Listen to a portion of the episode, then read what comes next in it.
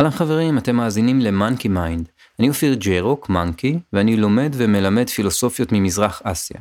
אני שמח לחלוק איתכם הקלטות מקבוצות לימוד וסדנאות שאני מעביר.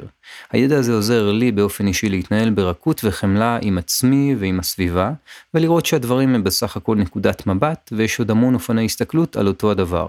אני מקווה שהידע הזה יטיב איתכם. לשאלות ופרטים נוספים אתם מוזמנים לפנות אליי באינסטגרם, אופיר ג'רוק, שתהיה האזנה נעימה.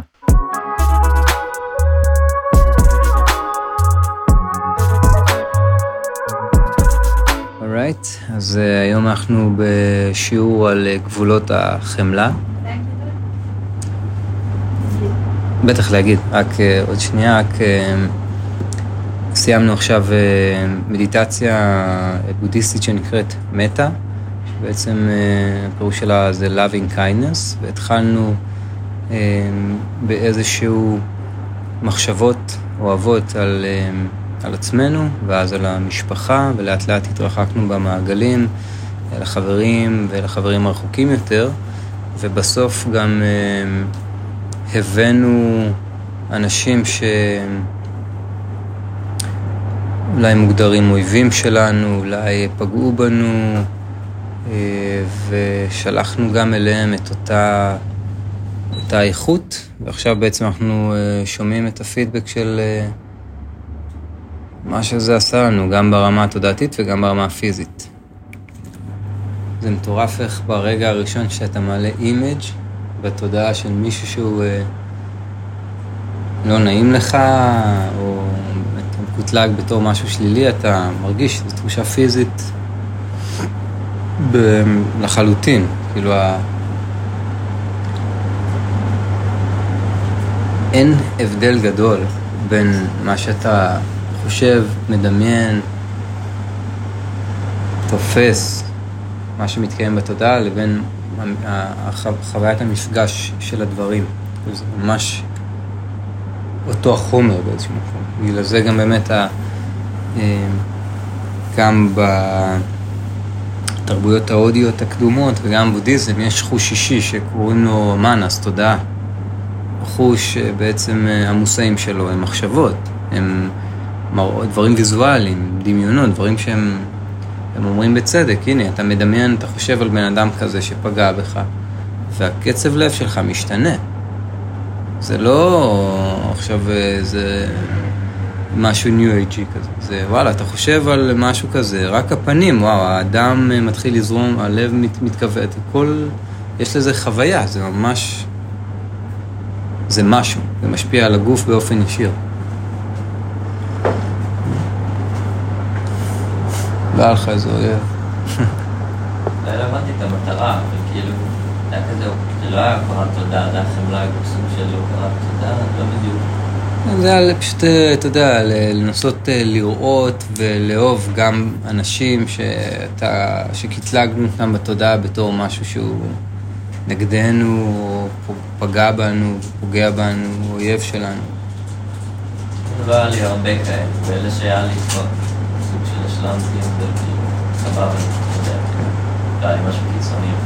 אז גם התחושה הפיזית לא הייתה חזקה. כן. וגרמת לי לחשוב על זה גם שתחשבו שלפעמים האויבים הכי גדולים שלך, אתה לא פגש אותם בחיים.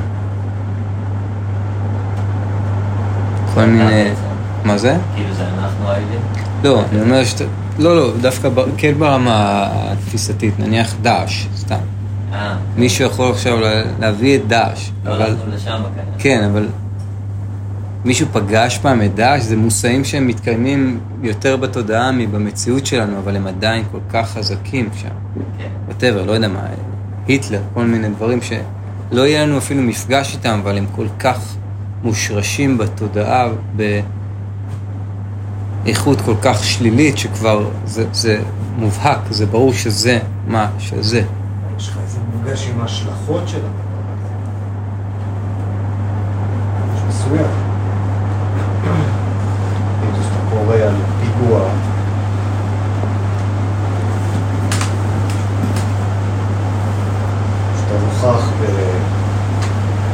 כזו או אחרת, או איזה מלחמה, איזה...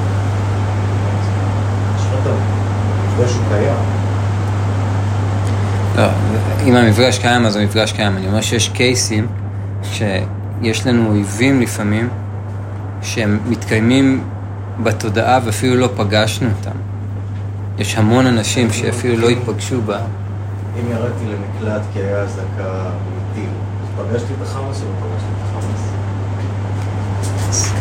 מי, מי, אלה? מי זה החמאס? לא משנה אם זה מניע או... החמאס זה גם משהו באמת שהוא קצת tricky, כי אין, אין לו פנים. פה יש, אה, אתה יודע, אתה ממש יכול, יש דמויות היסטוריות שאתה מבחינתך, אה, אתה יודע, כל מיני אה, אנשים שהם אויבים, אויבים לאומיים, נניח. אבל כבר הם לא, זה כבר לא בתקופתנו ועדיין בתודעה הם יכולים להישאר אויבים. כן, אז אני יכול, אני יכול לבוא ולטעון שהמשפחה שלי קטנה, בגלל היטלר, אז אני פוגש את יום שלי, שהמשפחה שלי קטנה, כי הרגו לסבא שלי תשעה אחים. אז כאילו את כן. ההתגלות האירועים הזאת, אז אם כבר אתה רוצה לראות את התמונה, אז תראה את זה שאתה גם כאן בגלל, בגלל היטלר, או בזכות אפילו, אפשר עוד יותר להגיד את זה. בזכות היטלר, אחרת אה, לא היינו כאן. וגם להגיד המשפחה שלי קטנה או גדולה, זה לא... זה לא הכחות. זה המשפחה שלך. היא קטנה באופן יחסי ל, או היא גדולה באופן יחסי ל, אבל זו המשפחה שלך.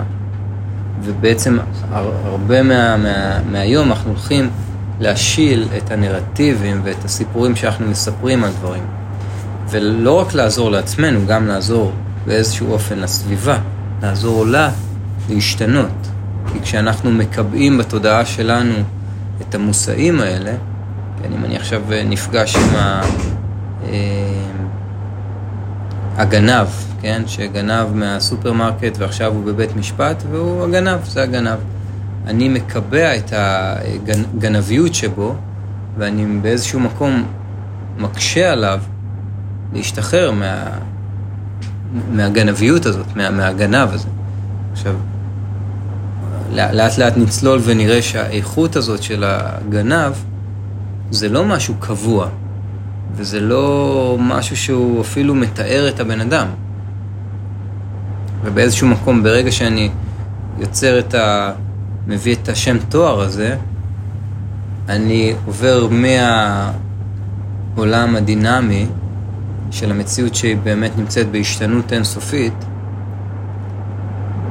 משהו שבבודהיזם יקראו לו עולם הכחות, ככה, זה מה שזה.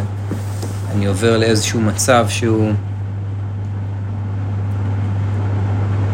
מצב של אה, נפרדות, של דברים שהם נפרדים וקבועים. ואז אני בעצם נמצא בתוך איזה מאיה, איזה אשליה. ואני לא מאפשר, או אני... אני מקשה על השינוי מלהתרחש, או אני מפספס את, ה, את ההשתנות. לפעמים אפילו אני אקשה על ההשתנות, מרוב שאני... הרי באיזשהו מקום, ככל שאנחנו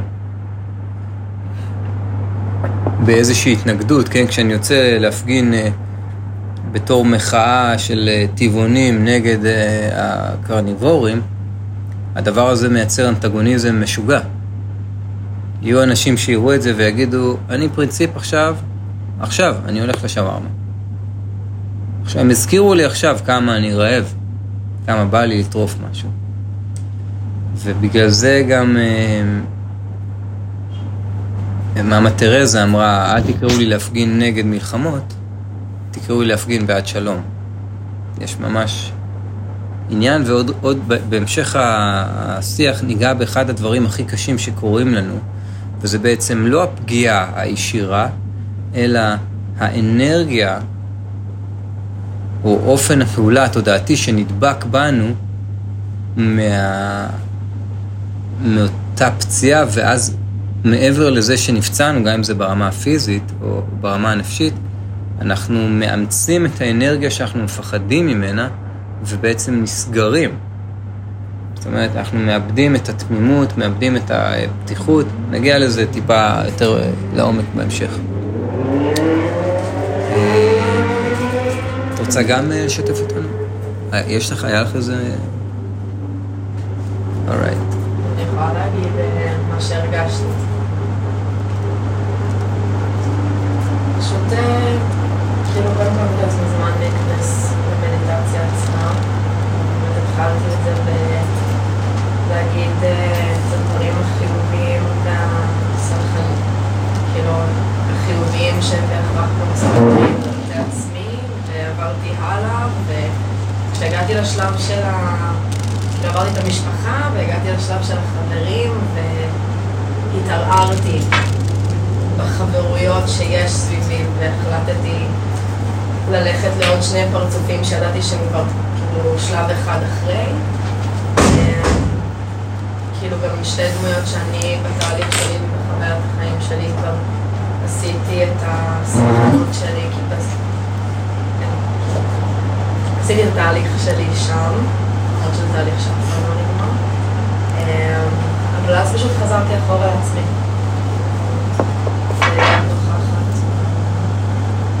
ומה שכן אפשר לקחת מהמדיטציה ולהשאיר את זה בטוב שלו. והרגע שיש את הדמויות האלה שיש לך תהליך שהוא אף פעם לא נגמר, את אומרת? אני לא מאמינה שתהליכים אי פעם נגמר. נכון, אבל uh, במקביל למציאות יש תהליכים תודעתיים, ואז שם יש איזושהי חוקיות שונה. כי אני יכול לתפוס אותך בתור איזשהו מושא, נניח את האהבה של החיים שלי. והדבר הזה יכול להיגמר? התהליך הזה יכול להיגמר? הצורה התודעתית הזאת יכולה להיגמר?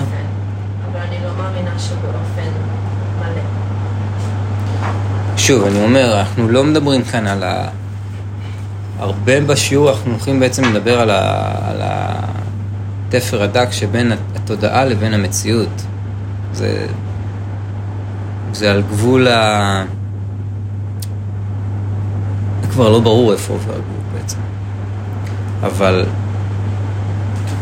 באמת במציאות זה איזה שהם תהליכים שאנחנו מסתכלים עליהם ומחלקים אותם ואומרים, אוקיי, הנה, אני והיא עכשיו יצרנו אותה וקראנו לזה זוגיות. אבל זו ראייה מאוד מאוד צרה וצורנית של הדברים. דיברנו הרבה בעבר גם על המקום של הריקות, ובאמת מהראייה של הריקות, אז הכל פה מין איזשהו מרק של אינסוף תהליכים, וכל פעם אני מסתכל על איזשהו תהליך ואומר, הנה, התהליך הזה אני קורא לו שרשרת. והנה התהליך הזה אני קורא לו מנקי. והנה התהליך הזה אני קורא לו נזם, והתהליך הזה אני קורא לו קוקו. ובאמת במקום הזה אין לזה התחלה ואין לזה סוף. זה יותר מתכתב עם עולם הריקות. אבל בעולם הצורות, עולם התודעה, שהוא עולם מוגדר יותר, שמכיל אה, תפיסות רעיוניות, קונספציות צורניות, תודעתיות, הנה היינו עכשיו זוג, ועכשיו אנחנו לא רק שנפרדנו, עכשיו אנחנו אויבים. ניגע גם במקום הזה, כי מה קורה בעצם כשיש מושא שהוא מושא של אהבה, ופתאום אשתי עכשיו רבה איתי על הכסף של הגט עם, ה, עם הילד.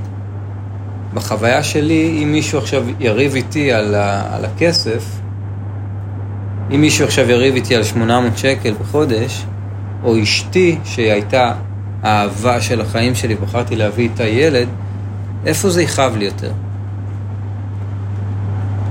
הרי זה לא רק ה-800 שקל. איפה, איפה, אני, איפה אני אכאב את זה יותר? סליחה? כן, אבל אני אומר, נניח אני לוקח שני קייסים.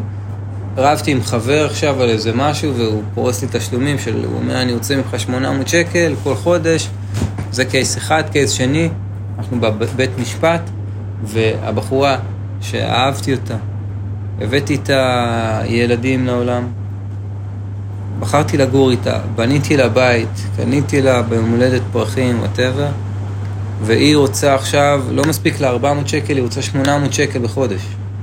איפה יכאב לי יותר? הרי זה, 800 וזה 800. נכון, הרי הדברים הם לא נקיים. אני לא מצליח לראות את הדברים באופן נקי, ולהפך, ככל שהבן אדם היה יותר, המושא שלו היה יותר גדול ויותר אהבתי אותו, אז אני עוד פחות רואה את זה נקי ועוד יותר יש לי ציפיות ממנו לאיזה אופן פעולה מסוים, ואז כל פעם שהדבר הזה פועל באופן הפוך לאיך שאני מצפה ממנו, חוויית הסבל תהיה הרבה יותר גדולה. כמו שעבודה גם אומר באחד הסיפורים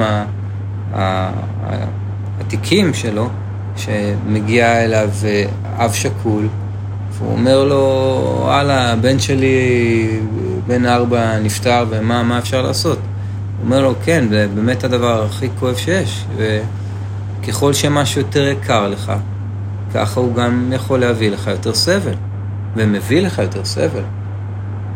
כן, אם עכשיו אתה רואה ילד משוטט ברחוב, זה אוקיי, ואם זה הבן שלך שיצאת לחפש אותו בתחנה המרכזית בתל אביב, בדיוק באותו מקום, אתה רואה, ופעם אחת זה הבן שלך ופעם אחת זה לא, ופעם אחת אתה מתפוצץ, אין, זה קשה לך להכיל את זה. ומה שיקר לך,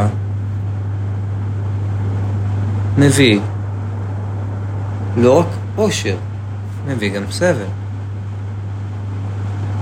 כן, כשאתה חוזר הביתה ורואה שנפל העץ על האוטו של השכן, אתה אומר, פוף, איזה מזל. ובעולם אחר, כשאתה רואה את העץ שהוא על האוטו שלך, אתה... זה ברור, לא? זה מאוד פשוט לראות את זה, שככל שמשהו יותר יקר לך, ככה הוא עלול להביא לך יותר סבל. הרי אם מישהו ברחוב אומר לך אה, איזה מילת גנאי, או הבן זוג שלך, זה יהיה, אחד מהם יכול להיות שום דבר, והשני יכול להיות טראומטי. שוב, מאותו מקום שאנחנו לא מגיעים נקיים אל המציאות. ובעצם זו הצבעה ישירה לריקוד של המציאות, כי מי מחליט או מגדיר את, את, את, את אה, חומרת הפגיעה, עוצמת הפגיעה.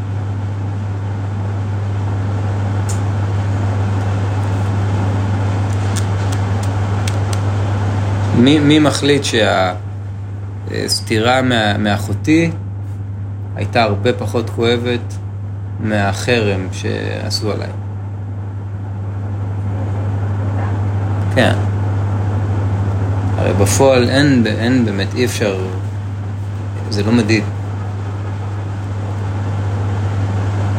הדבר הזה בעצם עוזר לנו לראות גם שוב את אותה ריקוד שאנחנו אנחנו מעניקים את התוקף לדברים.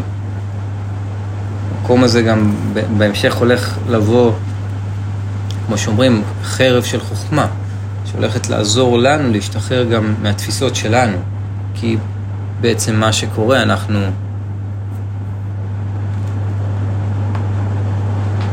מתחילים לראות את עצמנו ככאלה. והכאלה הזה זה דרך כל מיני רפלקציות כאלה, כל מיני אה, השתקפויות של דברים שאנחנו חווים או חווינו.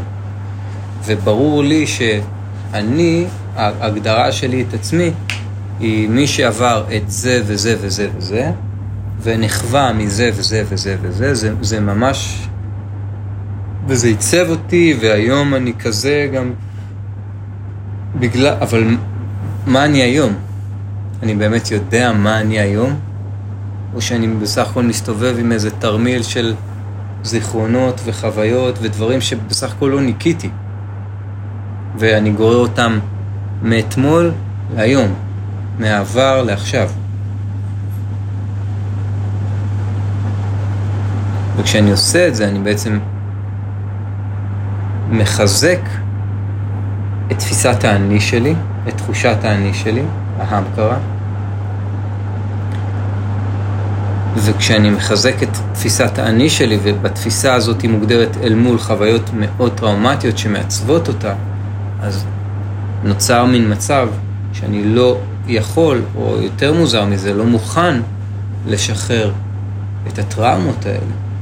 כי הן מגדירות אותי, זה כמו שיש סימפטומים כאלה של אנשים חולים, שלא מצליחים להבריא, כי ברמה הפסיכולוגית הם מפחדים לשחרר את המחלה, כי הם כבר כל כך מוגדרים אל מול המחלה, שמי הם יהיו עכשיו בלי אותה מחלה. אני יכול רק להקביל את זה לעולם אחר, שהוא בעצם איזושהי הזדהות, הזדהות רגשית. אוקיי? כשאני עובר ליד הבן אדם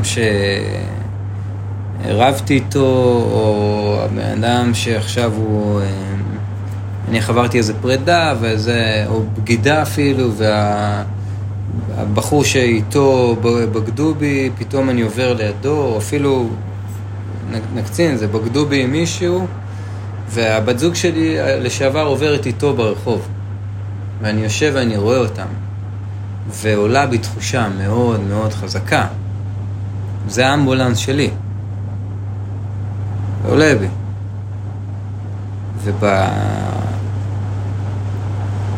ובחוויה אין, זה, זה התחושה, אני כרגע מרגיש קיבוץ מטורף, גם חוסר צדק, גם שנאה, גם אלימות, וואלה, גם בא לי אלימות, גם יבוא לי טוב עכשיו, ממש. והכל זה מין קפסולה כזאת של אה, רגש, מאוד מאוד ברורה ומאוד מאוד חזקה, מאוד מאוד מוצקה בחוויה.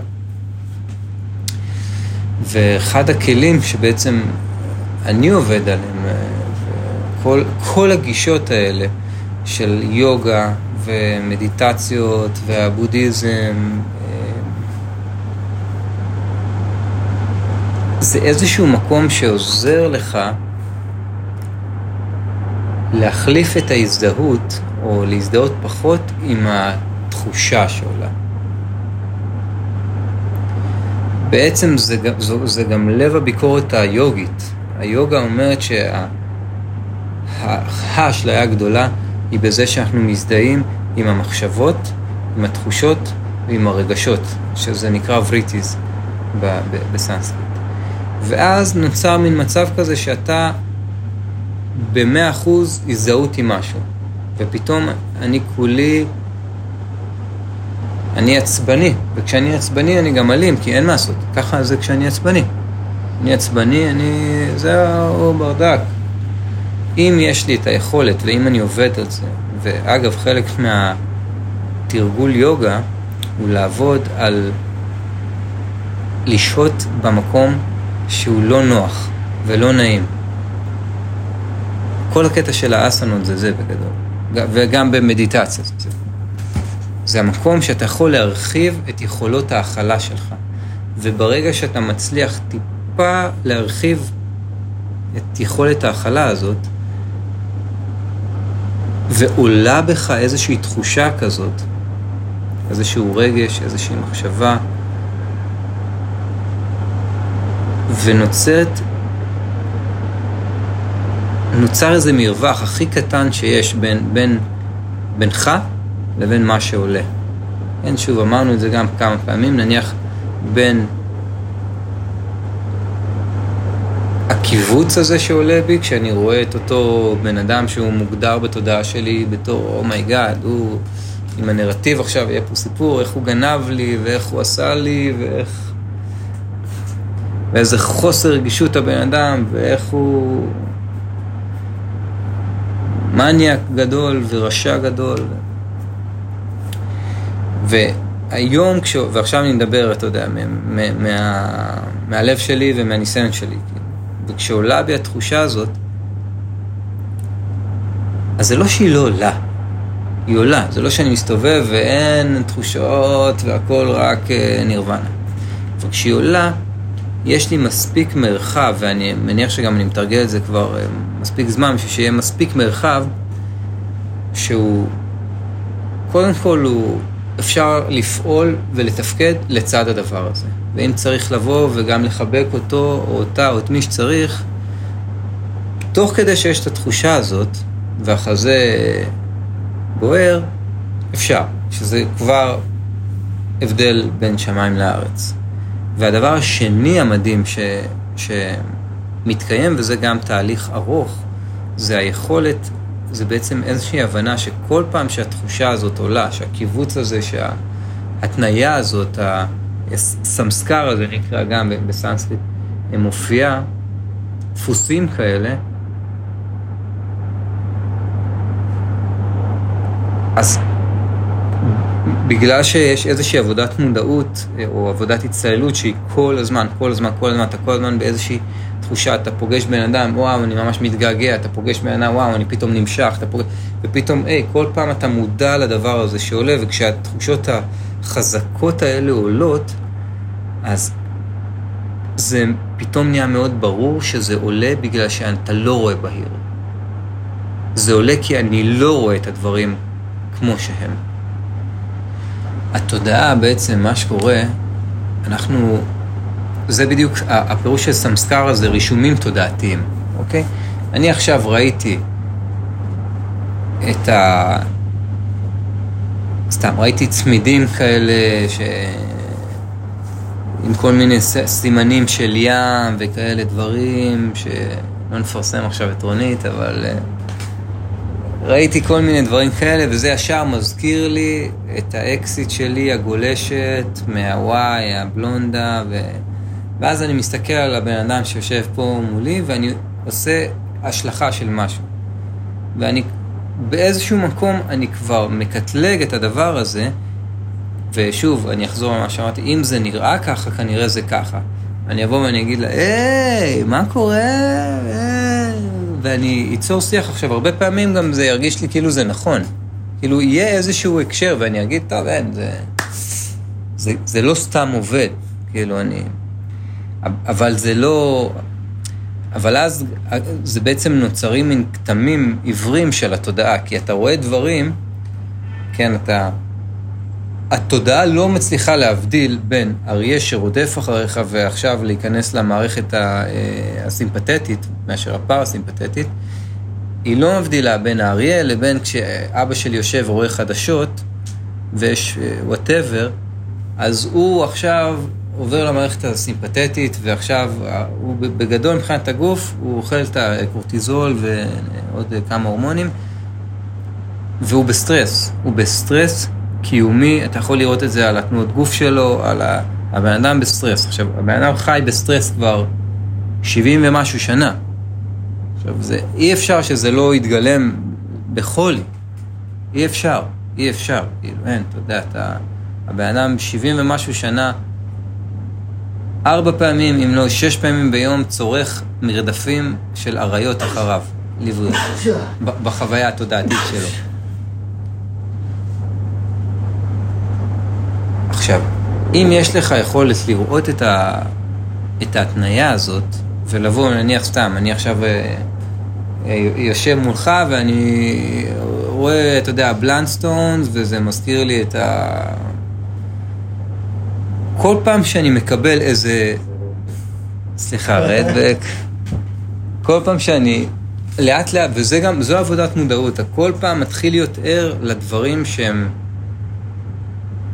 להשלכה התודעתית ש- שנעשית כאן. עכשיו, אגב, הח- החלק המאוד קשה הוא לא רק אה, כל פעם שעולה תחושה של קיבוץ, להתבונן גם בדבר הזה, ולא ישר אה, לקפוץ לפזץ מתחת לשולחן בקפולסקי מהרעש של, של האמבולנס, או... החלק המאוד מאוד קשה זה שגם כשעולה בי תחושה של אני לא מאמין. פגשתי עכשיו את הבחורה של החיים שלי, היא האחת. זה היה כל כך מדהים, זה היה הכי רנדומלי והכי לא רנדומלי. וזה פיור לאב, זה מטורף, זה אשכרה, זה זה, זה אהבה, זה החומר שהיקום עשוי ממנו. ועוד מיליון סיפורים אחרים. וזה כל כך קשה לנו להטיל גם בזה ספק, לעשות רגע פאוזה, להגיד, רגע, רגע, שנייה רגע. כי שוב, זה בסך הכל, בביקורת היוגית זו הזדהות עם תחושה, ומה שמזדהה עם התחושה הוא האני, ולא התחושה. ב- ממש במילים ה- היוגיות זה המתבונן לעומת מה שהוא רואה. אנחנו בעצם, מה שאנחנו רואים, מה שעולה, הבריטיז האלה, התחושות, מחשבות ורגשות, אנחנו בהזדהות איתם, אנחנו מסתובבים, כשאנחנו צופים בעולם דרכם ואנחנו לא שמים לב לזה. אנחנו לא שמים לב שהאני הזה הוא בכלל מי שצופה בסרט, ולא הסרט שמוקרן. והדבר השני שעולה ממה שאתה אומר, זה איזשהו מקום של שחרור מאוד מאוד גדול. זה קצת קיצוני, אבל זה אחד הדברים הכי משחררים שיש, שמגיע מתוך ההשלמה עם המוות. זה פטנג'לי ו...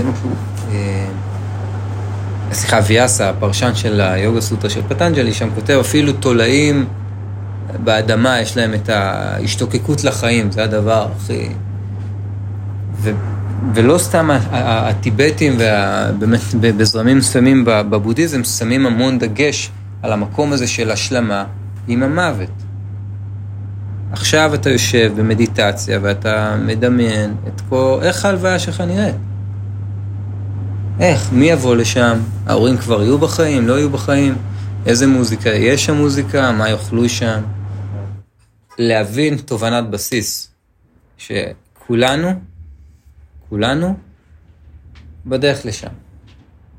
לא יהיה פה בן אדם שלא יגיע לשם. אז אני אעשה לך, אני אעשה לך את מה שאתה עושה לנו. השלמתי את עם זה, אוקיי. ואז מה? ואז אם השלמת עם זה, אז כל רגע הוא זכות, הוא חסד. כל, כל דבר הכי קטן כאן הוא, הוא, הוא רק רווח. כי אתה כבר מת. אז, אז אני אתן לך את הצד השני של המטבע, שזאת התחושה שלי. זה שהדברים נהיים נורא קיצוניים, הם באמת או כמו שאתה מתאר עכשיו, כל רגע הוא נס, או שהכל לא, לא, לא, לא, הכל יש לו טעם של אבק, כי הוא לא, מש- שום דבר לא משנה, כי אני יכול לקום בבוקר, לנסוע לעבודה, ובדרך אה, למות. כאילו זה לא, זה הופך את הכל לחסר משמעות. אז שהדרך שלך תהיה הדרך הכי יפה בעולם בדרך כלל. כי זה, כי אף אחד לא מבטיח לנו את העתיד. אף אחד לא מבטיח לנו ש... בדיוק אתמול הלכתי ברגל עם מישהו שאני יוצאת איתו והסתכלתי על השקיעה והוא אמר לי בואי בואי מהר נלך לראות את השקיעה במקום יותר יפה. ואמרתי לו מי מבטיח לי שאני אגיע למקום הזה שעליו אתה מדבר, אני יכולה ללכת פה ברגל ושמכונית תדרוס אותי. שום דבר בעתיד לא מובטח לנו. אני מרגישה שאין לנו בכלל זכות לדבר על העתיד. כל מה שיש לנו זה את הרגע הזה עכשיו. ונכון, יש את העבר, ויש את הטראומות מהעבר שמשפיעות עלינו היום, אבל השאלה, איזה אורח חיים הן נותנות לנו אם הן משפיעות עלינו. כאילו, אני מעדיפה לחיות את ההווה הכי יפה שבעולם, כי מחר לאו דווקא מובטח לי. ודווקא מתוך החוויות האלה, שאנחנו חווים את המוות ורואים אותה מקרוב, אני מאמינה שכשאנחנו חווים דבר כזה יש שתי בחירות. או ליפול כשהדרך חזרה למעלה היא אפשרית, אבל היא קשה מאוד, או להרים את הראש מעל המים ולשחות הכי חזק עד שאתה מגיע לחוף מובטח, וגם החוף הזה יתפורר, ואתה תשחה לבא, וגם הוא יתפורר, וזה החיים, וזה בסדר. אבל כל עוד אתה שוחה ומתבונן מסביב, זה החיים, זה כאילו, זה לא האבדה. זה היופי שאפשר לראות, כי חרא אפשר למצוא בכל מקום. כאילו, אני לא יודעת אם זה מתקשר לך, לי זה כאילו... זה, עוד פעם, אני לא... לי אין תשובות נכונות. מה זה? לי אין תשובות לא, נכונות. אני גם לא יודעת אם זה יתקשר ספציפית למה, כאילו, שניסית להגיד. אני, אני פשוט טוען שיש שני צדדים למטבע הזה של היופי ושל, נקרא לזה יופי וכיעור. כן. כאילו- אם יש יופי, אז יש קיום. אם, אם כל רגע הוא נס, אז גם כל רגע הוא גיהנום. זה, זה אותו... אתה יכול להסתכל על זה באותו... זו אותה משקפת. אה, משני הקצוות השונים שם. אתה, אתה אומר משהו חכם ו- על, על, על הדואליות, אבל יש כאן משהו שהוא עוד, עוד רגע לפני הדואליות. עצם זה שהרגע הזה מתקיים, זה עזוב יפה, כי היפה יביא את המכוער. סבבה, גן עדן יביא את הגיהנום. אבל העובדה שהרגע הזה מתקיים, זה כל כך נדיר, שאין חסד גדול יותר מזה. אין. אנחנו נחשוב שאולי בתאילנד או במקום של השקיעה יהיה יותר, אבל אין, לא יהיה יותר מהדבר הזה. לא יהיה יותר, והדבר הזה הוא, הוא, הוא בגדר נס. זה נס. ברמת העקרון, בשביל שאנחנו נשב כאן ונדבר בשפה אחת, ויהיה לנו את כל הפסיליטיז המטורף הזה, והגענו כאן ברכבים, שזה גושי מתכת שנוסעים במהירויות מטורפות, וזה נס. זה, זה, אין, אין, אין שום דרך אחרת לראות את הדבר הזה. עכשיו. הכל, הכל, זה, זה, זה כמו שאומרים ביהדות, אה, שהכל נהיה בדברו, כאילו, הכל יושב פה על, ה, על המילימטר של, ה, של הדברים. ובנוטש קטן, כן, טיפה אחת של מי קוקוס ב, במקום בפה, בלבלב, וזהו, כאילו, אתה, you're doomed, כאילו, אתה יודע, זה... ומהמקום הזה, הקיום הוא זכות. כל רגע, כל רגע של קיום הוא זכות, ואפשר לשבת בכלא, ואפשר לשבת בארמונות ורסאי, והתפיסה שלך את הדברים, יוצרת את הדברים, ויכול להיות שיהיה איזה יום אחד של הבחור בכלא שהוא יכתוב שם שירה מדהימה והוא ירגיש שהוא אשכרה משוחרר, והוא יושב והוא עושה מדיטציות והוא מגיע למחוזות אוסטרליים והוא רק צוחק על כל המשחק, על כל הלילה הזה, על כל התפאורות האלה ועל כל החומר הזה שמשלה אותנו ואשכרה מבלבל פה אנשים. ואותו בן אדם בארמון יכול להיות ביום שבדיוק אשתו, הנסיכה נפרדה ממנו והוא ב- ב- ב- בגיהנום. מסתובב, והגנים הכי יפים בעולם, והוא לא מוצא שם יופי. וזה, שוב, זה באמת המקום הדואלי התודעתי הזה, אבל עוד, עוד ב step אחד אחורה, רק ביכולת לראות את החסד שבקיום. וכשאנחנו מפספסים את זה, ונופלים לדיכוטומיה של רק עולם הצורות, אז זה המקום גם שפתאום אפשר, אנשים מתחילים לעשות דברים שהם גם אלימים. הרי איך, יש מונח יפה בבודהיזם שאומר, אה, חם? אתה רוצה שנפעיל את המזגן? לא, קח, נפעיל אותה. לא, לא. יש מונח בבודהיזם ש, שאומר בעצם תתא גתה גהרבה. אוקיי, זה תתא גתה זה הבודה, זה כך קראו לו בתקופה שלו, זה תתא זה כמו that, זה מי שהולך, אפשר להפעיל את המזגן. זה מי שהולך, אה, זה מי שהולך בדרך, מי שהולך בדרך בכחותה, וגהרבה, גהרבה זה רחם. וזה ביטוי שהוא הוא אומר טבע בודה, הוא אומר בכל אחד ואחת יש טבע בודה, יש את פוטנציאל ההתעוררות. מדברים על שני זרעים שיש בכל אחד. הזרע של הסוף, של הקץ, והזרע של ההתעוררות. ו... ואז אומרים לנו, כולם בודות.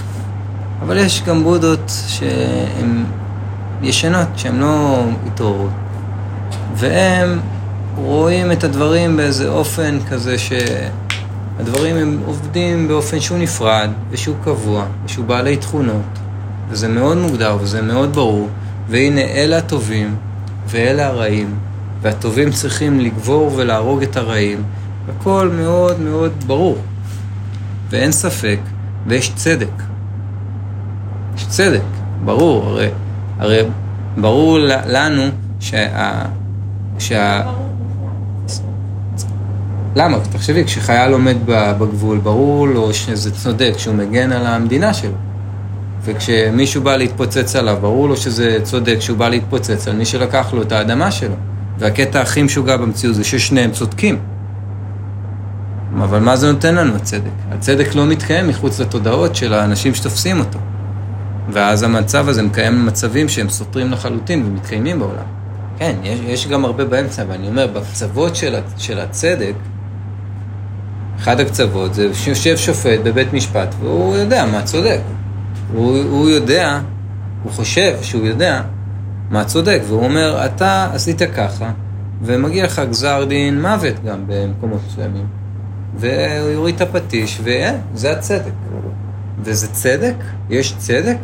כי ב state אחד לידו, בארצות הברית, אין, אין, מס- אין עונש מוות. יש צדק, או שזה רק אנשים שרואים את, רק חלק מאוד קטן מהמציאות התודעתית שאנחנו חיים, את עולם הצורות, התפיסות המאוד ספציפיות של הדברים. ואז גם אין מקום לספק. אין מקום לספק. אני לא מבינה אם אתה בעד או נגד. אני לא בעד הצדק. אני אומר שזה אחד הדברים הכי אלימים שיש. זה משהו שהוא לא מתקיים מחוץ לתודעה, ואנחנו כל כך... הוא נותן לנו לג- לגיטימציה לעשות את הדברים המחרידים ביותר בעולם. וכולם צודקים. יש פה, מישהו פעם ראה בן אדם הולך ברחוב שהוא לא צודק? אתם מבינים שכאילו... אני הנהג הכי טוב בכביש. לגמרי, כולם. וכמה כמוהו יש, מספיק בשביל להתכסח אחד עם השני. וכולם צודקים. וכולם, כולם, כולם צודקים. וברגע שאחד, אחד, מוכן לקחת על עצמו את המקום של ההכלה ושל לא לשחק את המשחק הזה ולהשתמש באמת בחרב של החוכמה בשביל לחתוך דרך הצורות ולראות וואלה את הבן אדם שעוקף אותו ועוד הוא צועק עליך ומקלל אותך ולא לקחת את זה באופן אישי ו... לא, לא לקחת את זה, כן? לא לקחת את זה. זה, זה כל כך הרבה. יש גם סיפור יפה על הבודה שפעם מישהו בא ו... וקילל אותו שם, מטר של קללות על איזה משהו, כי הוא חצה איזה שדה בטעות של איזה עיקר. ואז הוא אמר לו, תגיד, אם מישהו היה מביא לך מתנה, דברים שאתה לא רוצה לקחת, היית לוקח? הוא אומר לו, לא, מה השאלה? הוא אומר, אז אני גם בוחר לא לקחת את הדברים שאתה אומר. כמה זה קשה לנו, כאילו, תחשבו שמישהו, שאנחנו נתקלים מול אנרגיה של בן אדם שסופר לנו, אומר לנו, יאללה, זוז, זוז, סע, חלאס. וברגע האנרגיה הזאת מדבקת, מדבקת, כמה קשה לנו להגיד לו, וואלה, סליחה, הנה אני עושה. הנה. זה, זה, זה המקום ש... של הדאו, של הדאו. ש... שנייה, כאילו, לא יכול להיות שזה לא מעניין, ואז תגיד, זה לא מעניין. אבל אני חוזרת ל... עדיין זה לא שומע? אני חוזרת, כאילו... כי אני באמת חושבת שזה אה, יוצא דופן, כאילו, של... סליחה. מקרה יוצא דופן של כאילו... ויש עוד כמה כאלה, אבל אונס, איך אתה יכול להגיד שמה שמישהו עשה, הוא צודק, באיזה כאילו... באיזה תנאים הוא צודק. אבל? אבל למה שאני אגיד שהוא צודק? אני אומר ש... אמרת עכשיו שכאילו החייל שעומד בגבול עם הנשק, אז הוא צודק, כי... נקודת המבט שלו, אולי- הוא מבחינתו, ברור שהוא צודק. לא. יכול להיות שמי ש... כאילו, יש דברים שאי אפשר להצדיק, גם לא בפני עצמנו, כאילו... הנה, אבל עובדה שאנשים עושים דברים, והם... תראה, בן אדם לא היה עושה את זה אם הוא לא היה מוצא דרך להצדיק את זה, בפני עצמו. הוא מבחינתו, וואלה, לא- זה הוא חווה איזשהו תסכול ברמה ש... את יודעת, זה בן אדם שעכשיו, כאילו, כמו... שתגידי כאילו, גם להרוג זה, זה לא צודק, אבל וואלה, בן אדם שדוחקים אותו לקצה באיזה מחנה ריכוז כזה, והוא פתאום מוצא איזה מוט, אז הוא מרגיש צודק להוריד אותו לקצין אס-אס או ל-whatever, כאילו. ל-whatever. הוא בחוויה שלו, יכול להיות, יכול להיות שהוא, אולי הוא מרגיש שזה קצור, אבל שוב, זה לא העניין. זה לא משנה. זה לא משנה. כי anyway, הצדק הזה זה לא מה שאנחנו מחפשים, כי אנחנו לא מאמינים בו. אין, הוא לא מתקיים בעולם, אין צדק בעולם. תודה. אין צדק, אין. אין. אבל מהמקום הזה,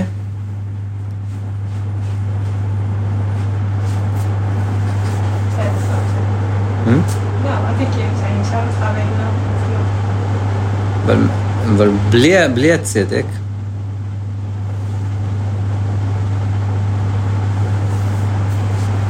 אנשים עושים כל מיני דברים. עכשיו, האם משהו שאני עשיתי לפני עשר שנים מעיד עליי משהו עכשיו?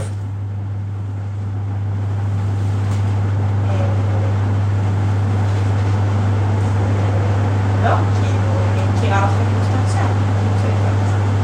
לא משנה, הנה, רועי מכיר אותי יותר מעשר שנים. האם משהו שעשיתי לפני עשר שנים מעיד על ה... שלא. בן אדם אחר. כן. כן. לא. ו... אחר אחר או הבסיס נשאר אותו בסיס? גם הבסיס יכול להשתנות. אם בן אדם רוצה שהוא ישתנה, זו דעתי. אבל גם, זה לא ישתנה יותר מדי. כאילו, אם הוא היה ממש חרא בן אדם, אז כאילו... לא, אבל האמת זה גם יכול להשתנות. אני רואה את זה בתור כמה שבן אדם רוצה לשנות את עצמו מספיק, אז הוא יכול להשתנות. אבל אם אין יותר מדי רצון, אז הבן אדם לא ישתנה יותר מדי. לדעתי. בוא נגיד שזה בפוטנציאל, ברור שהשינוי הזה הוא, הוא אופציונלי. עכשיו, כשבן אדם פוגע בך, קורים בעצם שני דברים שאחד מהם הוא חמקמק, וניגע בו רגע. יש פגיעה פיזית. אני, אני אספר על עצמי, על, אה, אני עברתי חוויית אה, מכות, אה, אלימה מהרבה אנשים, ויש פגיעה פיזית. אבל אז יש עוד איזושהי פגיעה שהיא מאוד מאוד חמקמקה. וזו בעצם איזושהי פגיעה תודעתית אנרגטית. כי בעצם האנרגיה שהפעילו נגדי נדבקה בי. מספיק בשביל שאני עכשיו ארצה לנקום, להחזיר. ובעצם מה שקורה זה איזשהו מצב ש... פתאום ה- ה- ה- האנרגיה שאני צלדתי ממנה וברחתי ממנה ונמנעתי ממנה ונפגעתי ממנה, הושרשה בי. הוטמעה בי. אפשר לראות את הדבר הזה? כן, לגמרי. התמימות שלי נפגעת מזה. הראייה הנקייה שלי נפגעת מזה. איך שאני מסתובב בעולם משתנה בגלל זה. וזה, סליחה. לא, אבל אז איך אתה, כאילו, איך אתה משתמש בחברה? לשנות את זה, כן, כי כאילו אני יכולה להגיד עכשיו בסדר, סבבה, אני סולחת, ואגב, כאילו, יכול להיות שמשהו לי באמת סולח, ורוצה וזה, אבל אל תכניס אותי לתוך חדר, כאילו, תכניס אותי לחדר עם אותו בן אדם בחיים, כאילו, זה סוגר. אבל את יכולה להבין שאת חיה באותו עולם עם אותו בן אדם, שזה סוג של אותו חדר עם אותו בן אדם?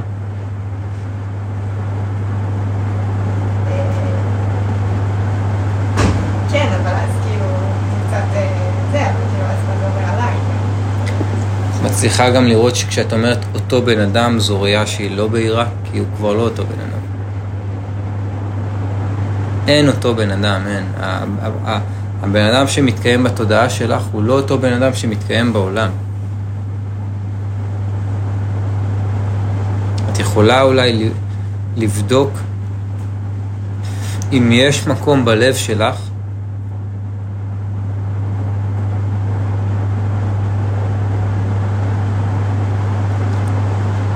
לראות מעבר למעשים, למצוא אהבה אפילו, או, או רגע לפני אהבה, למצוא חמלה, לסלוח, מעבר למעשים. בשביל שמשהו בך, גם מתוך מקום ש, יודע שמשהו בך ישתחרר. כן, להשתחרר. אז אני לא מדבר על לייחל, אני מדבר על... על, על... אם ניקח את הדוגמה שבת זוג פגזה אותך, אז אתה רוצה לראות מעבר למעשים, מעבר לזה, אולי למצוא הצדקה לזה, ממש לנסוע. אולי הראייה שלך מעבר למעשים היא אולי אני עשיתי משהו לא בסדר. זאת ההצדקה שלה בעצם לבגוד. לא לגמרי הבנתי אותך, אבל כל עוד אתה, אתה מחפש אה, הצדקה, אתה עדיין בראייה מאוד אה, מסוימת של הדברים. להבין מאשר הצדקה? להבין אולי בצד השני? ברגע שאתה יכול לראות שאפילו הבגידה, ההגדרה הזאת של הבגידה, קודם כל זה לא אישי. זה, זה אחד התובנות הכי כאילו משחררות שיש. זה לא אישי. היא חוותה משהו, הוא חווה משהו. מה זה? כן, זה המון.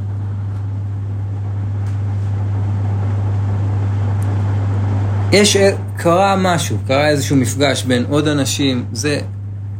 אם יש לי יכולת לראות את, את מה שאני מספר על הדבר, ולראות שאני מספר משהו על הדבר, זה כבר מקום שונה מ... מ מרק לראות את הסיפור שאני מספר על הדבר, ולדעת ולחשוב שזה רק זה, אין, זה, רק זה, ואני הקורבן המסכן שישב בשחרות, והם הפושעים הרעים, והקרמה תרדוף אותם לסוף חייהם, ו... אבל אולי יש עוד אפשרות, לראות את הדברים באור אחר. באור שהוא יותר קרוב לדברים בכחותם, והקטע הכי קשה זה שאתה תפגוש אותם והם יענו לך על, ה... על ההתנהגות כאילו ה... הלא נעימה, דווקא מה שאתה תצפה שזה יהיה כזה, והם אשכרה יתנהגו באופן כזה, ועדיין, אם אתה בוחר לקבע אותם בתודעה שלך, אתה הבן אדם שהכי, הכי, הכי מפסיד מהדבר הזה. והרי בטיפה זום אאוט ברור לך שזה רק עניין של זמן עד שכל הדברים יקבלו פרופורציות אחרות. וברור גם שהם מתנהגים אליי באופן כזה, כי גם אני חלק מאותו שדה שנוצר במפגש הזה, וגם אני מעורר אצלהם משהו. הם לא באמת כאלה.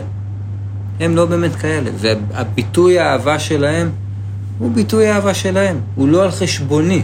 זה כבר, להגיד על חשבוני, זה כבר הסיפור. זה כבר לראות את המציאות באופן מאוד צר דרך איזו השתוקקות מאוד ספציפית. למשהו שלא התממש, ויצר איזה פער מהמציאות, ועכשיו אני סובל את חיי. סובל, אין, אין, סובל ברמות. כי אה, הבטחת שאנחנו נביא ילדים, ונגור ביחד ווואטאבר. בואו נחזור רגע למקום הקשוח הזה. יהושע או ישוע הוא, ה... הוא הדמות שמיוחס אליו המקום שנקרא אהבה ללא תנאי.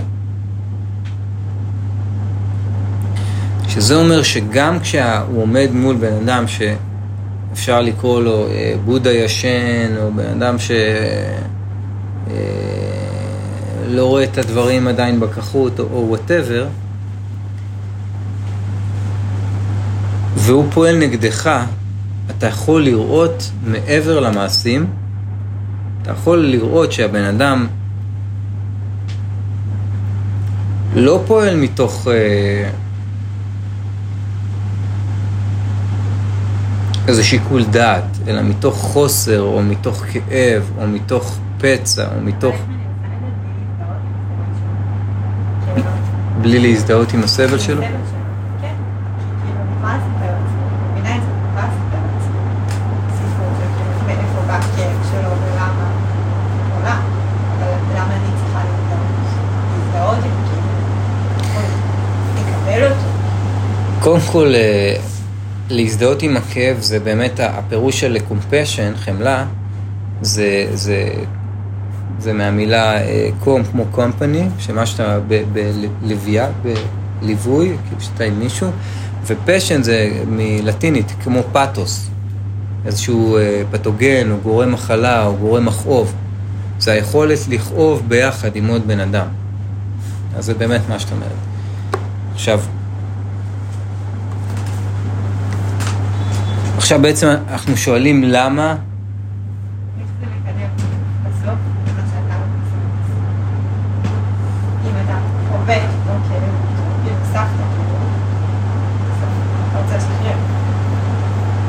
עוד פעם, אה, כאב של הפוגע, כאילו. אתה לא שומע? לא, לא שומע. אמרתי כאילו, אתה מזדהה, זאת אומרת, סבתא כאב, יש יותר כאב עכשיו. ומה שאתה רוצה בסוף זה לשחרר. לא, אבל אה, שוב, אתה יכול להזדהות עם כאב, אבל לא לשאת אותו עליך. תחשבי אחרת, מה, המטפלים יגידו, טוב, אני לא רוצה לטפל, כאילו. יש איזשהו מקום שאתה רואה כאב, אתה מזדהה איתו, אתה מבין אותו, אבל אתה לא, עכשיו, אנחנו לא מתפרקים כל פעם שאנחנו רואים בנשן הגיאוגרפי כזברה נטרפת או אה, שומעים חדשות על אפריקה.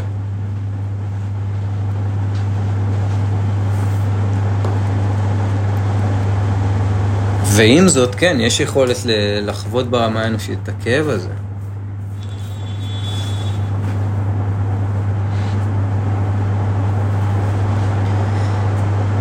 ברגע שאתה מצליח לראות שהבן אדם הוא תוצר של נסיבות מסוימים, מסוימות, וגם אנחנו באותן הנסיבות, כל אחד כאן היה פועל בדיוק באותה מידה.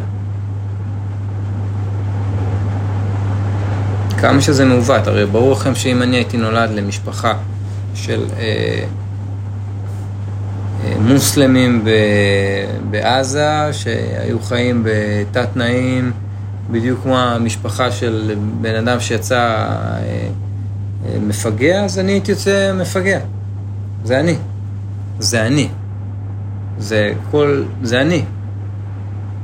אתם מכירים את הקטע, אה, קרא לי בשמותיי האמיתיים? נקרא אותו עוד פעם רגע, זה יחדד לנו. קטע של... אה, שזיק נתן.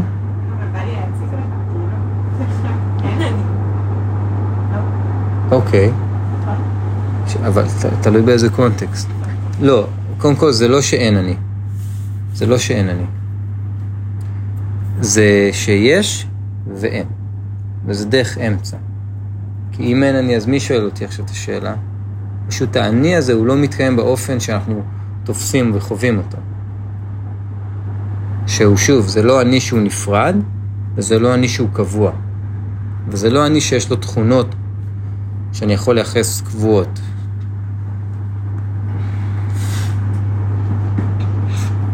אוקיי, נקרא הטקסט הזה ונמשיך את השיח. אנא קרא לי בשמותיי האמיתיים. אל תאמר שאני אעזוב מחר, אפילו היום אני עדיין מגיע. זה התהוות גומלין.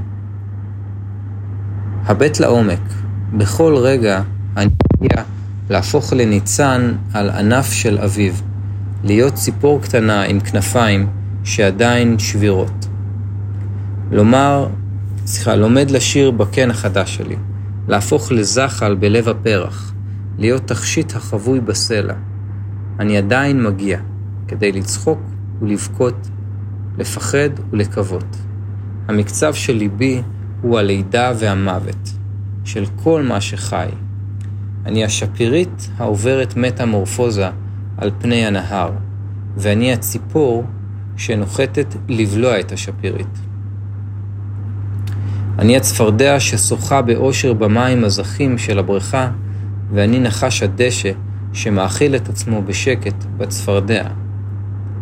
אני הילד באוגנדה, כולי אור ועצמות. הרגליים שלי דקות כמו מקלות במבוק.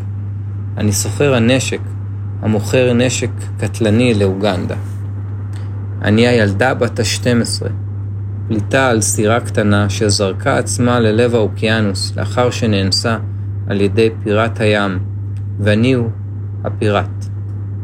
ליבי עדיין אינו מסוגל לראות ולאהוב.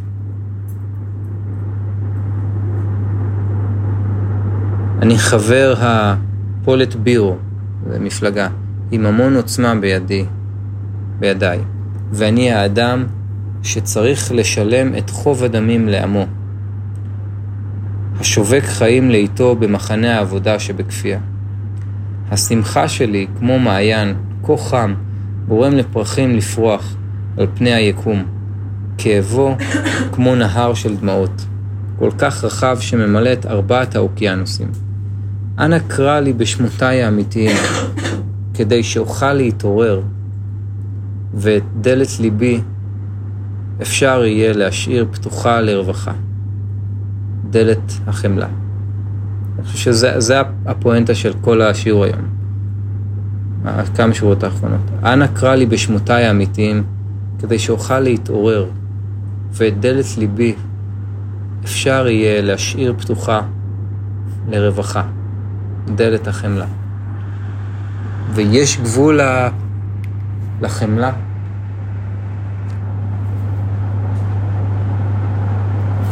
אפרופו מה ששאלת על האני, האני הזה הוא לא נפרד. ואם הוא לא נפרד, אז האני הזה הוא גם דברים שאנחנו פחות מאמינים בהם. והרבה פעמים האויבים שלנו, לא הרבה פעמים, האויבים שלנו מגדירים אותנו, לא פחות אם לא יותר מהאהובים שלנו. כשנתחיל לראות את הרצף ולא את הנפרדות, ונוכל לראות מעבר למעשים, ולהשאיר את הדלת שאנחנו כל הזמן סוגרים, הדלת הסלקטיבית הזאת שאומרת, אותך כן, אותך סבבה, אותו לא. הוא לא. הוא כזה והוא מסוכן, והוא מאוד מסוכן אפילו, והוא לא. ותחשבי ש... כשאני סוגר את הדלת הזאת, מי, מי הכי נפגע? ומה קורה כשאני מוכן לפתוח בחזרה את הדלת הזאת ואפילו לשחק עם הרעיון של לאהוב ללא תנאי. לא משנה מה. לא משנה מה. קודם כל לאהוב. כן. אתה חושב שבהכרח להעניק חמלה ללא תנאי ולאהוב ללא תנאי. כאילו לא בהכרח, אבל שחייבת לבוא הבנה ואהבה ללא תנאי, קודם כל כלפי עצמך. אני חושב שזה אותו דבר, וזה מה ש... זה כל המהלך של השיעור. כי... אבל אני יכולה לחדד רגע? בטח. כי אני מאוד מבינה ופועלת לפי אהבה ללא תנאי, ולהעניק חמלה לכל בן אדם no matter מה הסיפור שעומד מאחוריו. אבל אני, כשקראתי על מה השיעור היום, מאוד לא התקשיתי עם האהבה או חמלה ללא תנאי, התקשיתי עם השלב הבא שזה כאילו, איך, מתי, מתי כן מגיע הגבול? אולי זה לא בחמלה שאתה מעניק לבן אדם, אבל האם זה בקרבה שיש לך עם הבן אדם?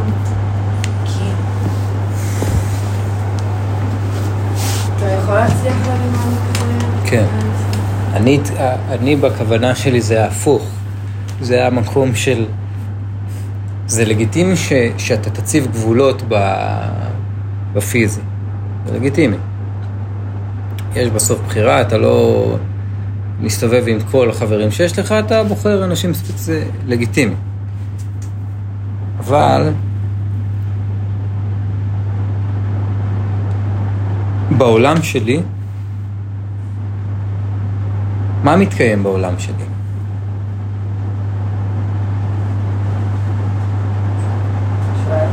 שואל. מה מתקיים בעולם שלך, מה מתקיים בעולם שלי? כרגע שלי, שאלתי שלי. אבל זה לא באמת משנה, זו הייתה תשובה.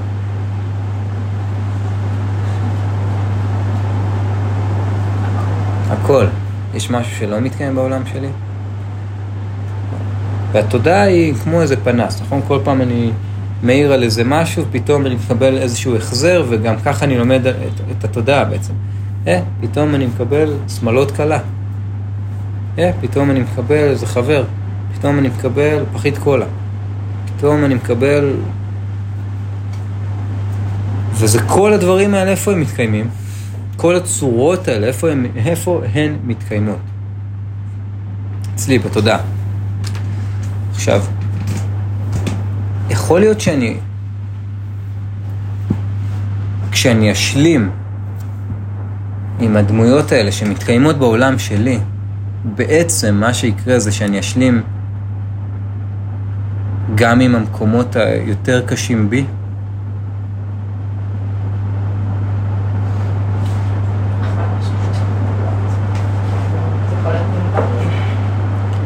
אפשר לראות רגע שזה בעצם מה שזה? כשאני סולח, אני לא סולח באמת לשם. זה הדבר שנלווה. אני קודם כל סולח לתפיסות ולדמויות האלה שמתקיימות בי. ומהמקום הזה אני יכול לחזור לאיזשהו מצב של טראסט, של לסמוך על עצמי, וכשאני סומך על עצמי זה כמו לסמוך על העולם, זה דברים שמתקיימים, החוץ פנימה זה רק בתודעה. אפשר שוב לפתוח את הדלת של הלב, של החמלה, להשאיר אותה ו... והרי בעולם הזה יש המון סוגים של אנשים ושל יצורים, ואתה לא עובר עכשיו לגור בשחרות ואתה אומר, טוב, רק חתולים וכלבים. עקרבים, אין מקום. חלאס. וככל שהם יותר הפריעו לי, ואני אהיה כמו השכן שלי, הסתובב עם פנס אולטרה וסכיני מטבח, מה אני אהיה, נינוח יותר או פחות? מה יהיה יותר בעולם שלי? קודם כל, ברמת העקרבים, כמה עקרבים יהיו בעולם שלי, בעולם התודעתי שלי? הרבה יותר או, או פחות? אז גם אני, אני יודע, כן, יש עקרבים, אני נכנס הביתה, פותח את הדלת, אני מרים את המצעים, יש, כן, יש עקרבים.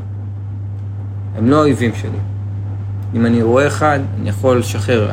שלא נדבר על, אה, על שכנה שהיא ברמות חמלה שלקץ אותה פעמיים מאותו הקרב, והיא שמה אותו בכוס ושחררה אותו רחוק, אחרי שהיא כמעט איבדה את ההכרה בלילה.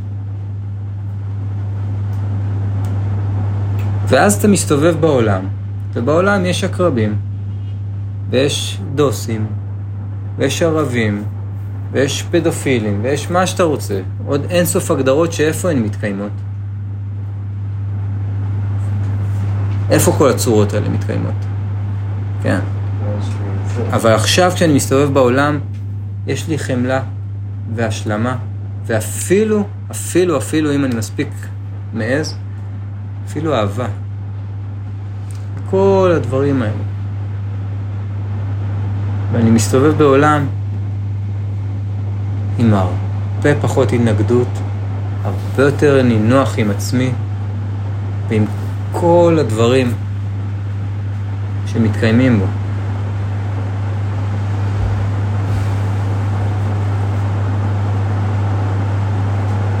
יש איזה שאלות או... כן.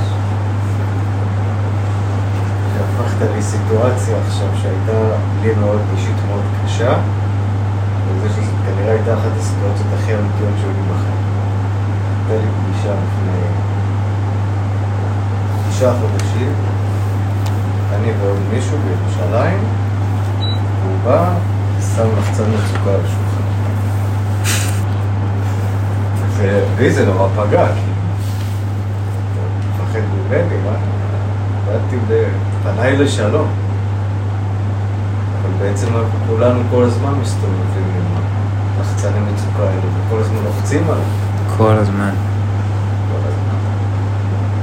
ומי מי בסוף, מי הכי אוכל אותם מכל ה... איך שאנחנו מתנהלים ככה בעולם? ומי מרוויח בסוף שאתה אשכרה אומר, כל החבר'ה האלה שברמת העיקרון, 30 ומשהו איש הם היו, בגדול הם, הם רצו להרוג אותי. הם בעטו לי בפנים ובכל... הם כאילו, מבחינתם...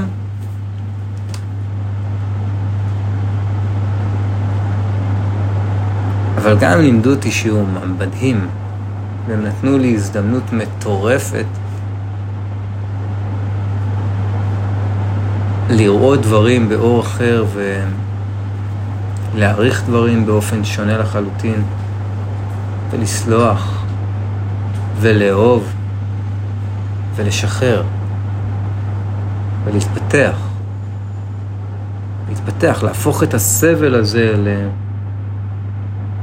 למשהו טרנספורמטיבי, לחוויה מעוררת ומפתחת.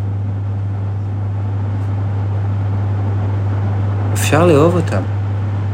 והיום, אם אני אפגוש אותם ברחוב, זה כבר לא אותו ילד שיושב שם בבית ספר, כולו מוקף ב... זה משהו אחר שפוגש משהו אחר, וזה נותן לי את האפשרות להשתחרר מאותו מקום, מאותה טראומה. פתאום הדבר הזה כבר יכול לא להיות טראומטי. וגם אני, התפיסת אני שלי כבר השתנה, זהו. אני כבר לא צריך להיות אה, אותו ילד חסר אונים שיושב שם ו... ומאז כל יום מסתובב עם אה, סכינים בתחתונים וגרופן בארנק. לא, וואלה, אני מעדיף מסתובב בטרסטה לעולם. ואם יבוא איזה מכה בהפתעה, אז אני מעדיף. אז שווה לספוג את ההפתעה הזאת ולא להיות בכוננות ספיגה, כמו הפרסומות האלה עכשיו שראיתי, מה זה הפרסומות הביזאריות האלה? אלימות לא אצלנו, כל היום בכוננות ספיגה, זה משהו כזה. מה זה? אני, אני אומר בדיוק להפך, אני מעדיף לחטוף את המכה אם זה יגיע, ובכלל לא להיות בכוננות ספיגה, כי הדבר הזה זה חולי וזה סטרס, וזה הדבר הכי נורא, ואתה כל, אתה רק מסתובב בעולם חשדן. כמו שאני אומר לאבא שלי שאני נוסע להופיע בטורקיה, והוא אומר לי, אל תדבר עברית, ותראה אם אתה יכול לקחת איתך איזה נשק או משהו. ואז אימא שלי באה לטורקיה, והיא רואה פוסטרים, אנא ערב באיסטנבול, וכולם צחוקים, ובנות עם רעלות, וחיבוקים, ו... ובניינים באוויר, בניינים באוויר, בונים בניינים בתודעה, בניינים, עולמות שלמים שאין, אין, הם לא מעוגנים במציאות. וזה רפואה מטורפת, גם ברמה הפסיכולוגית וגם ברמה הפיזית. זהו, אתה יכול להיזכר באותו רגע שאתה יושב שם ומפרקים אותך מכות, ולהגיד, טוב, וואלה, זה... זה היה, זה עוד איזה נקודה קטנה ומדהים, למדתי גם מזה. אבל זה כבר לא הבן אדם שיושב פה.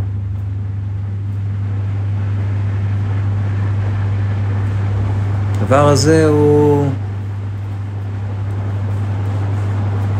כל הזמן, כל הזמן, כל הזמן בהשתנות.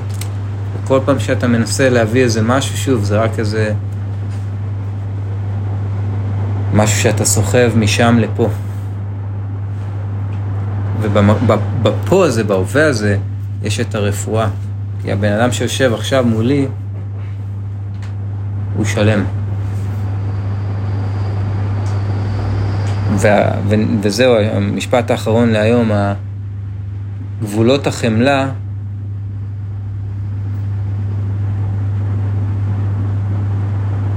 זה מקום ששווה לכל אחד לבדוק, כי זה ה... זה כמה נינוח אני, אני עם עצמי. כמה הכלי שלי יכול להכיל. והאם אני סלקטיבי או לא. כי אם אני סלקטיבי, זה לא רק סלקטיבי כלפי חוץ, זה אומר שאני גם סלקטיבי כלפי פנים. זאת אומרת שאם אני כועס, אני אכעס על עצמי שאני כועס.